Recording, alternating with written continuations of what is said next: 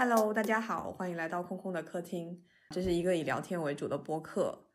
今天我就邀请到我的朋友金狗来聊聊天。欢迎金狗。Hello，大家好。然后我的话，其实就是以前是学电影的，比较偏向于实验电影，然后之后就是越来越走向想走向一种纯艺，然后就是这种自由职业者吧。那你那你是什么时候想要去非洲的？因为我还特地翻了一下我们的聊天记录，然后我看你八月中嗯八、月底的时候，你问我要不要一起去保护云南象，然后我的理解是云南象应该在云南吧，然后怎么就后来也你就也没说，然后中间我们也没有联系，到了十月十月中的时候，某一天突然打开 IG，然后就看到一些非洲的图片。我之前就蛮想去的，我记得我上一次出国，其实最后待的比较久的一个地方是摩洛哥嘛，嗯嗯嗯其实摩洛哥也是属于北北非。然后我一开始就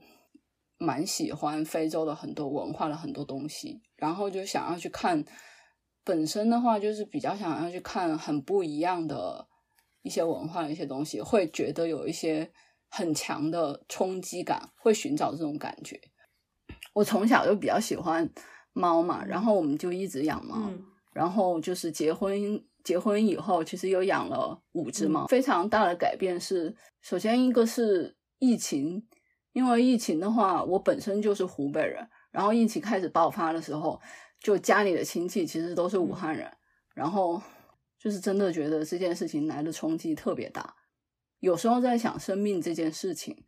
然后这是一件事情。第二件事情是因为我跟我老公养的第一只猫，就是我们结婚时候养的，因为结婚就养，就它多大，我们就是结婚多久。然后那只猫其实在两年以前查出来得了呃肥大细胞瘤，一种肿瘤，然后。然后不停的去做了很多监测，就是一开始的监测一直都说它是很不好的一种肿瘤，然后还有就是它本身就有一个先天性基因上的问题，就是多囊肾，它肾脏上有很多泡，或许是很多水水泡，所以它的肾脏就是可以负荷的东西比一般人、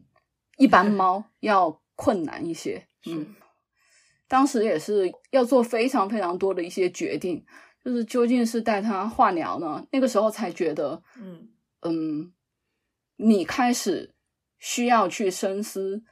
决定一个人一只生命的抉择的时候，你开始真的就是开始想这个，就是我们我们跟动物的关系，然后跟生命的很多关系，然后就是这样子想。我们那个时候就是因为真的非常非常的爱它，就是毕竟。其中还掺杂着，就是说我们的婚姻的这个长度，然后我们一直第一次一起努力养一个生命，然后那个时候就是你经常要做决定，到底是化疗还是做这种这种决策那种决策的时候，还要每一个月去医院，甚至一开始有半个月就去一次医院，半个月去一次医院，还是一个医院里面两个诊科在转，一个是肾脏科，一个是肿瘤科。嗯然后一直在转这两个科，你要去排队，因为我们就非常努力想要治它，然后我们都是查那种特别厉害的医师，是那种呃校就是医疗大学里面的动物专科这样子，然后所以就每次要排非常久。我记得去年甚至前年一年半的时间，我跟我老公都是带着东西去医院工作七八个小时，然后就是排那个诊。都觉得非常非常的疲惫，而且甚至就是说你在那个地方的时候，如果你是肿瘤科的话，你会看到非常多的生命，嗯，就是非常严重，然后都是甚至比你的猫还要严重啊，或者怎么怎么样，然后他们在那里吐啊拉，都是在那种时候。其实那个时候就是真的在想，我们跟动物之间的关系又是什么，或者怎么样。然后再加上我我读书的那个地方，它是非常乡乡野，嗯然后我后面就是有水库，然后还有一座山，然后我们每天就是，甚至有的人可以白天晚上的时候看到穿山甲，然后甚至就看到各种鸟嗯什么的，然后那个时候才第一次觉得远离城市，然后跟乡野特别近的时候，你可以如何触及到土地和很多东西，非常直面的很多东西。我觉得有这几方面的一些影响，然后就觉得我挺想，就是几个层面，就是想做点不一样的。我很真的很想看到非常非常原生态的野生动物是怎样的。然后这是第一，第二点就是说，嗯，我本来就非常喜欢非洲，嗯，我觉得就是这几个层面。你去了多久？就是快三个月，因为在肯雅就是待了两周，然后快三周去了南非，待了快五周，然后之后在南非的时候又觉得自己非常非常喜欢肯雅，然后又回肯雅待了三周。那那那这里面你现在想起来，就是你。还非常非常记忆深刻，应该有很多事情吧？你可以随便挑一件跟我们分享一下。我其实当时去的时候就不算是一半旅行的那种，因为我每一个项目、每个 project 都是一种就是做义工、办义工的一种形式。然后办义工的一种形式，你大概可能就是说有组织的，每天其实有工作要做的。然后就是这样子的话，才才觉得有些东西会体会了很不一样。我觉得有很多事情都非常非常非常的震撼，因为首先在肯雅的地方，我为什么非常喜欢？首先是因为它，呃，住的地方就是在保育区里面，那个保育区里面就是这件事情是非常非常会让你感觉不一样。那个不一样的地方是你住的那个帐篷外面晚上就有可能有狮子走过，然后有大象在哼，然后或者就是有那个。buffalo 在旁边也过来吃草，还有那种 hippo，然后从你的就挨着你的帐篷在吃，你真的可以听得到。你在帐篷里面，你可以听得到它的呼吸声，然后那件呼吸声和咀嚼草的那个声音，然后你要通过这个声音去辨别它是什么动物。我们的保育区其实是还蛮大的，有两百平方公里。哇！然后我们在。因为它是就地理环境大概是这样子，就是非洲最大的几个呃那种一口的保育区，一个就是克鲁格在南非，然后第二个就是坦桑尼亚在坦桑尼亚，然后是在塞伦盖蒂，塞伦盖蒂的对面就是一条河，就是我们的一直都知道那个 immigration animal immigration 的那条河，就叫马赛，那条河就以隔绝开塞伦盖蒂和马赛马拉。然后我刚好就是在马赛，我们就是在马赛马拉旁边的一个 conservancy，因为就是它在肯亚的话，它其实有很多很多，就是在马萨马拉旁边，比如说马赛马拉有一千五百一千五百平方公里，然后它旁边其实都挨着有很多 ecosystem 的那种 conservancy，然后它这个地方就是有有一些 conservancy 就是不对外开放的，马赛马拉是呃就是国家公园，大家游客都可以去。可是它旁边就是动物里面的动物，其实可以跑到旁边的 conservancy 各种 conservancy 里面去。然后它旁边有很多这样子的一些保育区，然后这些保育区有的时候基本上好多是不对外开放的，然后只给动物学家开放，或者就是说它里面有一些 camp，然后那些 camp 就是可能跟这个保育区有给他付钱和做一些房顶或者什么，然后才会有一些 camp 里面。嗯，可以对外开放和进去看动物，所以我们住的那个 conservancy 就是没有对外面的游客真的敞开，然后我们就住在里面。但是你们是有一个 project 就去报名吗？他要一些资质或者什么吗？因为现在有一种旅行就是走比较 eco 的那种方式，然后它是其实是你就要付你的住宿和你的使用费，就是你吃饭的费用。然后各个方面，你会把这个 payment 给他们，然后他们这个地方就会把你的资金啊，可能有一部分是给到，就是这个 conservancy 或者是更多的一些有益的地方去。然后你这个钱其实也是，我觉得我的理解就是一半就是捐呐。然后他会有一些面试，然后给你有很多的一些问题，基本上就是这样子。然后我们的 conservancy 其实就是。第一就是动物嘛，第二跟好像跟牛津大学有一个学院里面的动物研究教授有合作，然后就是要帮他记录非常非常多的东西，这是第一点。第二点就是说我们要做一些 conservancy 的那种环境保护，然后第三件事情就是我们要去当地的学校，每个星期五的下午要去当地的学校，跟当地的小孩们一起给他们授课，或者是跟他们一起做游戏或者玩或者什么样子，然后或者给他们一些 habitat 一些保育的一些知识或者什么的，就这样。他的那个资金可能就是扶持当地的一些文化，然后，然后再扶持小学，然后扶持 conservancy 这样子。就是这些工作应该很多都是当地的人在从事哦。对，基本上所有的人都是当地的马赛族的人，甚至不是说肯亚，他们就是我们看到那个非常出名的猎狮子的马赛族。我其实不知道哎，我都听你说。就就比如说马赛族，我就第一次听说。当地的 guide 是这样子跟我说，就是因为马赛一直都是肯雅里面不吃野生动物的一个族群，所以这也是为什么马赛马拉的动物野生动物会这么这么多。其他的原住民都吃吃野生动物吗？有啊，现在有啊，就是包括台湾现在都有，他们比如说会打山猪啊、山枪或者很一些东西，都是会吃的。台湾是会每年某一个月份会开放一个月，让你可以打猎吃野味或者什么的，然后也是一种对于文化的保保育或者怎么样。所以现在就是真的回到一个算原始嘛，我觉得就是跟我们现在很不一样的一个世界。嗯，那马赛族他又他不猎杀动物，但是他要猎狮子，他猎狮子做进行买卖吗？还是？他们一直有猎狮的一个文化，但是他们对于每年就是你一辈子猎狮子有多少，或者你跟野生动物的这个你可以猎多少野生动物，他们其实都是有自己的一个信仰，嗯，就是说你不能超过一个数，不能超过一个数量，如果你超过那个数量，可能就会带来厄运。狮子在他们心目中也有一种，我是这样理解的，就是狮子在他们心目中也有一种崇敬或者是尊重，因为他们会。就是猎狮子会是一种成人礼，嗯，或者结婚的时候也会有猎狮子的情况或者怎么样。但是现在的话，应该也是因为保育的关系，所以现在不能猎杀任何任何的野生动物。但他们以前还是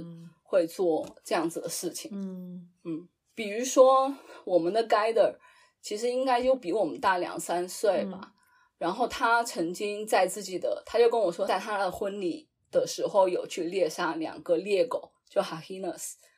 嗯，我觉得从某一个层面上，也是因为我们之前的老师非常喜欢关注原住民文化，然后也是从这个层面上，就是理解了更多原住民或者原始这样子，他们究竟是怎么想的，或者跟这个自然，或者是跟这个文化之间的关系又是怎么样子。其实有时候会这样子的去。反思和思考，嗯，就他给你的印象这么深刻，或者给你的感受这么特别，是因为他跟我们平时的日常或生活的环境相差太大吗？我觉得，首先，首先第一就是它会在视觉上让你觉得很不一样，有一种开阔的心理。就是说，比如说两平方公里的保育区，真的没有一栋房子。嗯，然后那个时候你的视觉全是敞开的，然后这种敞开的时候，你确实会感觉到自由。然后就是你会确实有一种，就是说跟之前的生活有一种割裂感。然后那种割裂就是说你不太有网络，然后你住的地方真的就是帐篷，然后是挺。也不是，可能还不是防雨的帐篷。然后，然后你十点以后不能去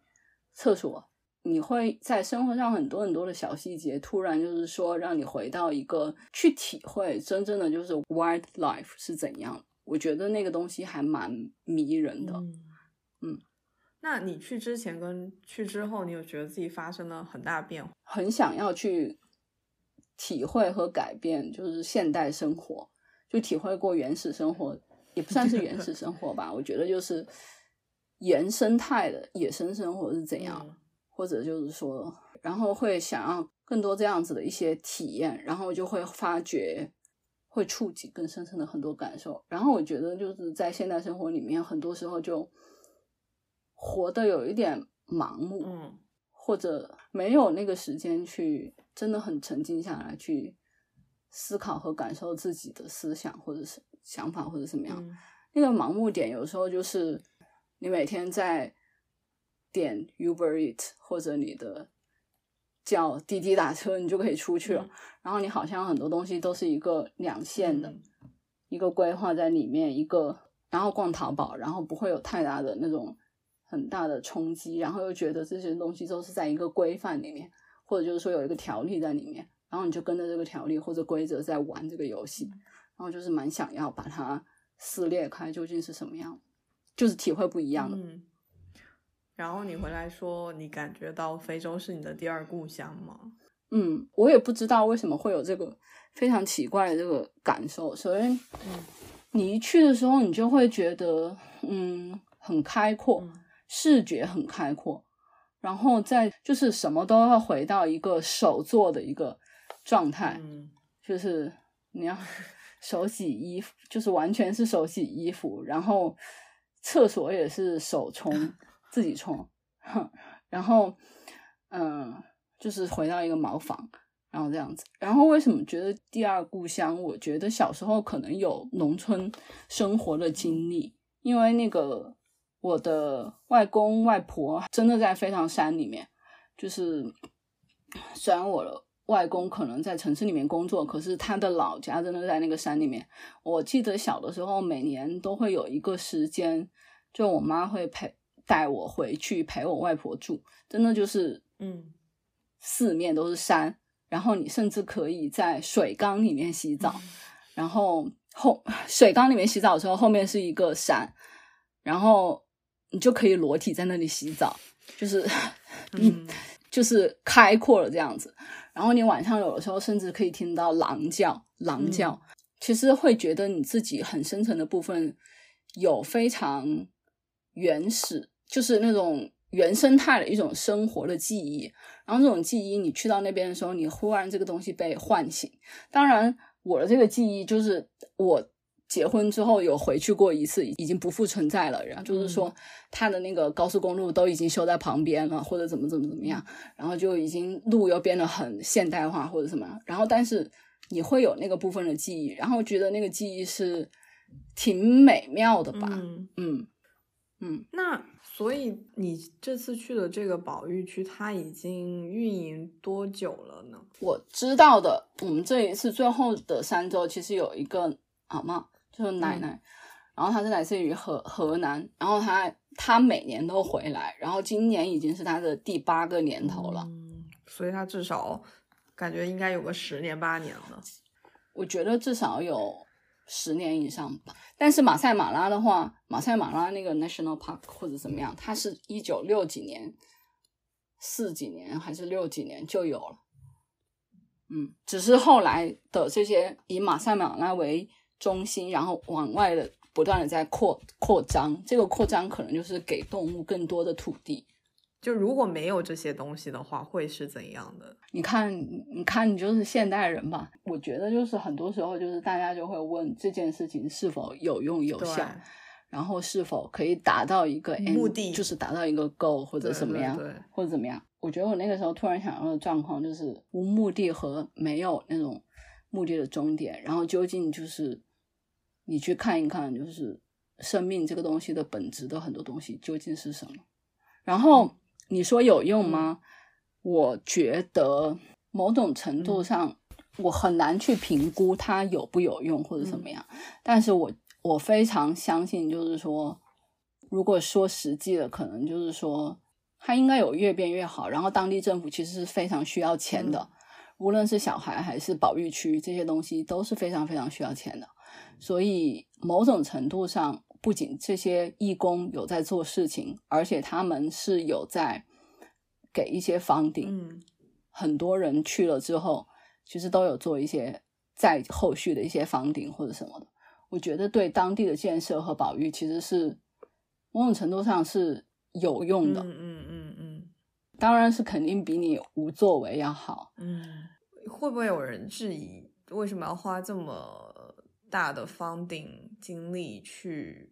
去做这些保育，然后这就可以引到就是动物对我们来说是多么重要，这个原生态对我们来说其实是多么重要这个问题。我一直都非常喜欢猫科动物，然后我看了非常非常多的纪录片，因为这也是学电影的一个部分，就是很多动物的纪录片。BBC 出了很多纪录片，都是非常人文的。然后你突然就是，比如说，或者美国有拍一些纪录片，其实是非常血腥和直面的去面对动物的很多东西。然后那个时候，你突然就是有一些，有一些时候会有一点震撼。然后这是一个点。然后另外一个点就是说，我非常喜欢的有一些动物，它真的就是在一种濒危的状态。然后我有关注 Instagram 上很多有一些保育的。Instagram 的一些账号，然后它里面就是说，可能就是说你真的在关注了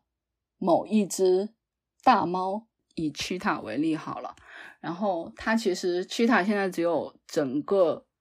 世界上的野外的动物 cheetah，它只有七千多只了，然后我又一直关注有一个 cheetah 的 Instagram，几乎里面每一个 cheetah 它都都会有自己的名字，那个 cheeta Instagram 比较 focus 在。嗯，塞伦盖蒂和马赛马拉，然后我一直都非常关注那个 Instagram，然后它其实有 cheetah，其实是呃 female，它会自己带小宝带小孩，然后 male 的话就是男生的话，他可能会进行一些组合，就是组合就是跟别人结盟这样子，然后这样他们会更容易活得下去。然后那个时候马赛马拉就出现了一个非常著名的有一个情况，就是一般就是。Male 的话会有只有两到三只，他们会进行一个组合。在三年以前的时候，马赛马拉有五只 male cheetah，它是成为了一个组合，每天在一起捕猎。他们非常非常的出名，然后几乎就是关注动物和 National Geography 很多东西的时候都会关注到他们，因为他们捕猎的方式已经不是 cheetah，它捕猎方式是狮子的方式在捕猎，然后就是速度也是非常非常的快。他们也就是有一种原生态的，有一种很迷人的东西，然后引起了很多动物界的关注。然后之后就是去年的时候死掉了一只，变成四只。然后今年的时候二月份，二一月份好像二月份也死掉一只，然后四月份、五月份好像也死掉一只，然后就慢慢就是只剩两只了。然后那个时候我突然就是再加上我的猫，然后怎怎么怎么一下的原因，你就觉得就是真的有一天。你可能是看不到他们在野外的那种生活。嗯，如果那一天真的发生的话，我觉得会很难过。就是你当你看到动物是在野外的那种状态，那种自由的状态，和它真的在动物园里面，其实是非常不一样的。嗯，是非常非常不一样。那种不一样会给你非常非常大的冲击。你突然就是会理解到，原来。自由对于动物是一件非常非常美的事情。然后，它哪怕死亡，就是在野外死掉或者什么样子，它也是一种真正的活着，像向死而生的一种状态。然后，那种状态是非常非常迷人的。突然间有一种感人的感觉。其实有一个很强烈的对比，就是说，因为我们在肯尼亚做了，看到的动物全部都是真的野生动物，然后它们都是自由自在的。可是我去南非的时候。在待的两个地方都是那种，嗯，动物的 rehab center 这样子，然后它都是受伤了的，然后或者就是说，因为从那个 black market 把它们救出来了，然后因为从小就有救出来，所以他们就没有办法在野放，然后这件事情的话，你会真正的对比到野生动物的那种眼神和身体状态和它的那种向往。你可以真正的感受到那个东西是很不一样的，嗯，好可怜，非常不一样。就是我记得我们那个时候其实待的，嗯，Johannesburg 的一个也是那种 camp 吧，然后他们是有留很多大象啊，或者狮子啊，或者什么的。然后我们会早上会有一个项目是跟大象一起散步，好可爱，就 walk with elephant。但是你当时是。觉得非常可爱，或者怎么怎么样。我当时报的时候也是因为有这个环节，或者是有跟 cheetah 的一个 enrichment，然后也会觉得这样子会更加就是 close to animal，真的是这种感觉。然后，但是你真的去到的时候，你会发现野生的大象真的跟关在里面的大象是很不一样。简单的例子来看，你每天只能让它散步一个小时，它们就很不想回到自己的笼子里面，它们其实很想要在外面，你要不停的赶它，它才能回去。然后它们真的会比较瘦弱，这是非常直观的 physical 的，非常直观。然后第二件事情就是说，每一次带 cheetah 散步的时候，它也是非常快的就冲出来了。然后其实你把它关在里面，你可以看到它有一种焦虑，嗯那种焦虑的话会非常直观的影响到你的感受，尤其是真的有在野外生存过一段时间的动物，你再把它关起来，就是很不一样的那种状态。但是他们被救助回来，这个 rehab center，它如果治愈的话，它不能回到野外，但是它一定要一直待在笼子里吗？我不知道这样的动物是一种怎样的结局。他们有一些 rehab center，它是有做野放，然后它是跟大学的有很多合作，然后会评估这个动物它可不可以野放或者怎么样。一般狮子来说的话，其实是很很难野放的，因为也是在于就是它多小进来的，就是多小进到 rehab center。如果它就是很多时候就是两三个月就这样进来，或者从 black market 这样子来的话，它从来都没有野外的自己生存过。它是没有办法回归到这种野生状态里面去的，它没有办法捕猎，这是非常基本的一种，它就没有办法捕猎。然后再就是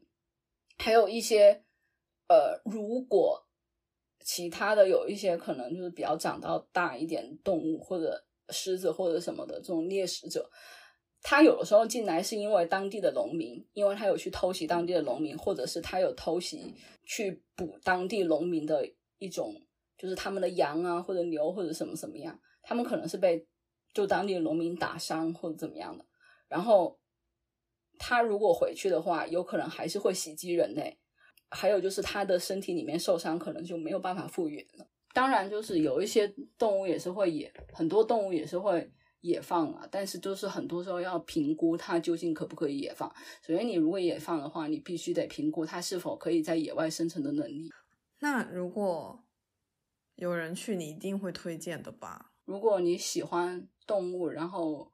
可以接受很原始生活的话，那我就是很推荐啊。另外，有些人可能还会有卫生上面的考量。如果有卫生上面考量或者怎么怎么样，就是你就没有办法，没有办法在里面待啊。就是你在里面待的话，是真的就是没有任何地方你可以用到钱。我简单来说就是这样。没有任何地方可以给你买东西或者用到钱或者怎么怎么样，然后你可能有的时候很多时候都是没有网络的，然后你要耐得住这种寂寞吧，能算是寂寞吗？或者耐得住真的跟外界隔绝？我觉得你不会想说它是寂寞，可能是因为你自己就是在这样的状态下是一个很舒适的，或者是这就是你想要去寻找的一种状态吧。但是你就是不确定对其他人来说这样的体验是一种怎样的感觉？对我就不确定大家会是怎样，因为有很跟很多朋友聊过，他们就没有就看见我住的一些环境啊，他们就是没有办法去上那种茅坑。现代人，现代人没办法，就是就是没有办法上茅坑，然后也没有办法接受就是。可能两天才能洗一次澡啊，或者是没有热水啊，或者这样子。那其他的就是你在那里也会接触到一些其他的义工，然后他们会是一种怎么样的背景和想法？他们也是，就基本上很多人他可能就是，呃，首先本来就是很喜欢野外生活，喜欢野外生活这件事情。然后第二件事情就是说，可能别的地方也没有机会体体会到如此野外的野外生活。就是你真的旁边是那种如此野外，比如说野外到我们的厨房是没有，就是没有门也没有窗子，然后每天就是我们的 shift 每天都会跟你说，你要把厨房的那个门，如果你拿任何东西，你要把厨房门锁好。不然的话，狒狒就会进来把你很多吃的偷走。然后我们是真的有遇到过，就是一大群狒狒，就是有人进去没有关门，没有关厨房门，然后一大群狒狒进去把我们所有吃的全部都拿光了。然后我们 有点可爱。然后我们就是要紧急的去联系旁边的 camp，不然我们就没有吃的。然后他们说到晚上，其实也有过以前就是有一些 volunteer，可能就是很年轻很小，然后也是可能是欧洲人，就是本来就很爱喝酒，然后有喝醉也是没有关，然后也是猎狗有跑进去。猎狗就是那个我们看《狮子王》里面那个一直想很坏的那个，你知道吧？居然是他，嗯，他叫 Hahinas，对，对，就是他。然后他有有进去，就是说把我们的很多的 sausage 全部都吃掉，拖出来。然后就是非常非常近。然后有人说，我记得有一天晚上真的是狮子在我旁，在我的帐篷和我们 camp 里面，我们的 camp 是所有的 camp 是没有护栏的，没有 fence，就是全部是敞开的。就是你每天，它是你的 camp 里面是不不允许你走一百公尺以外的地方，就是让我们的 guide 每天是可以看得到你的。然后你走出一百公尺以外的地方，他看不到你，然后就你就得生命就可能就有危险。因为如果你真的要走出去的话，我们就得通知那种 conservancy 里面的 ranger 跟你一起走。然后 ranger 的话，其实他是有枪的。他是有一把非常大的猎枪，才能跟你一起走出去，才能在外面户外的走这样子。不然呢，很多时候你是不能走出很远的地方，一般就是五十到一百公尺以内。而且上厕所的话，也是晚上十点以后你就不能去厕所。我一开始就是会有那种厕所困难症，因为我真的是一个晚上，有时候晚上是不会控制自己喝水，然后很干的地方，因为。真的很干，就是干到我的皮全部都裂开，然后就是很像那种皱了的那种蔬菜或者什么烫到很皱的蔬菜。我一开始就是去有很强的生理反应，然后就是我就会一直喝水，一直喝水，一直喝水。可是晚上就非常想上厕所，然后有的时候我晚上就是甚至非常想大便，我真的是有点。那你十点以后真的就是。你会有一个桶啊，但桶里面你当然是不能大便了。然后我记得那个时候，虽然有很多人他喜欢野外生活或者怎么怎么样，他们都跟我说，他们真的很 miss 那个 flush toilet，你知道吧？然后就是还蛮有趣的。然后就是，然后每一次他们都说我很有一些女生真的会想念那个东西，就是 可以马上立即冲。对，所以你如果晚上你出去的话，就是会非常非常危险。因为就是野牛啊，或者是什么的，都会给你造成威胁，或者是可能会攻击你，或者怎么样。嗯，所以就十点以后就是就不能出帐篷。那你们会多久去一次这种 natural walking？每天吗？对你，因为你们，因为他们曾经在这个 conservancy 里面有遇到过，就是一个 female lion，就是去攻击 attack。就是人嘛，然后他们之后就是法律就规定必须必须必须要有 ranger 跟着，就是经历了这样子的这种 wildlife experience 以后，你还会回到就是创作的思维吗？我觉得还有一部分原因就是说，我一直在想我自己的毕业论文，就是自己的创作很很多方向或者怎么样的，我一直都不想让这个东西是。是跟我自己的生命是断联的，我理解。他那个断联就是说，就是的那种，就是我真的，就是我真的在思考什么，或者是真的影响到我，就是目前的人生思考到这个阶段。我希望这些东西都是可以在我的作品里面的，或者就是说我真的有直观的感受，而不是就是说做作品是想要去。嗯，关心这个社会，然后批判很多东西。我觉得我本身就是非常关心自身的一种生命经验。我觉得这件事情吧，嗯，然后，所以我希望这些东西是可以非常自然的就融入到作品里面，或者是真正的是很强的这种感受。嗯，然后我在那边其实是有做一些东西，然后只是回来还没有剪，没有做。我还是觉得。就聊了一下，就是觉得这趟旅行，它好像让你很多东西，就让你本来就对你自己设想的一些东西变得更加坚定了。至少听起来是这样子。我觉得就是它可能就是你有这趟旅行，你本身就有一些想象和有一些契机，因为你没有去到，你永远都是在一个想象里面。我觉得那个那个去了之后，就是我觉得这算是一个拐点。这个拐点就是说，它本身你可能就是要走到这个这个地方，然后它有很多很多种因素，然后促使你想要去，然后去了之后，你会有很多的东西会明朗起来。因为那个时候我们的有一个 tutor，他是做那个大地艺术季，然后就是准备了三年，然后还做了非常非常多艺术介入社区，然后就是那个介入社区是我们真的进到我们每一周，他就是为了让这个艺术进入到社区，就是说有他会跟当地的农民租下他的祠堂，嗯，然后我每一周都会去那个祠堂上课。然后我每一周都会跟当地的农民做一起做不一样的事情，比如说有时候踩菱角啊，然后去庙里面扫庙啊，然后然后呃，就是有时候也会去捡很多东西啊，然后跟当地农民如何一起做饭呐，就是非常非常多的很多原生态就是这样子介入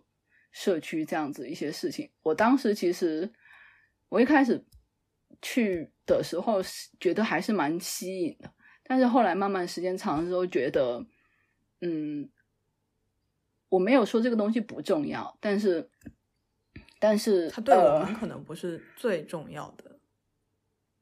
它没有很很震撼到我某一个东西，然后我就是会觉得会去思考，就是说我喜欢原生态这种生活，然后。但是我真正关心的又是什么呢？那个可以撼动我去，就是撼动我去思考很多东西。就是那个艺术进入社区，嗯，我觉得我从中获取最多的东西是，嗯，真正的跟这个自然和原生态的很多东西是一种怎样的关联？你说个体吗？嗯，就是不仅仅是个体或者。人也好，你在现代生活里面很直观，就是说你会放掉很多感知的东西，你耳朵会变得不灵敏，你眼睛会变得很差，你不认识外面所有的草，你不认识所有的一些嗯风吹草动的很多东西带给你的一些信息，你就只是一个很现代人的状态，就是说如何用滴滴打车，如何。叫外卖如何如何拿快递或者怎么怎么样，但是你会觉得有人的有一种状态是退行的，就是你的很多身体里面很直观的很多感知是退行的一种状态。然后我认为对于艺术家来说，这种感知其实是非常非常重要。对你刚刚讲的时候，我想到那个盲肠。就我们开始吃肉，不是只吃草了以后，这个器官就退化，但它还留在我们的身体里。然后你刚刚讲说退行的时候，就想象我们身上有很多部分都变成了这样的存在，就它在，但它的功能就都消失了。比如说，如果说原住民的话，他可如果原住民的话，他真的回到一种野生态、原生态的一种环境里面，他可能。听到这个鸟是，他就可以听到这个鸟叫，他就知道是哪一种鸟。嗯嗯。然后今天的云往哪边飘，他就知道哪一块地方或者怎样要下雨或者怎么怎么样。然后我觉得我从内心里面会有一个东西，觉得那个东西是很迷人的，是呃，你身体退行了之后，你就是被这些这些迷人的他们的身体所唤醒的东西。会看到更多的新的世界，然后那个世界是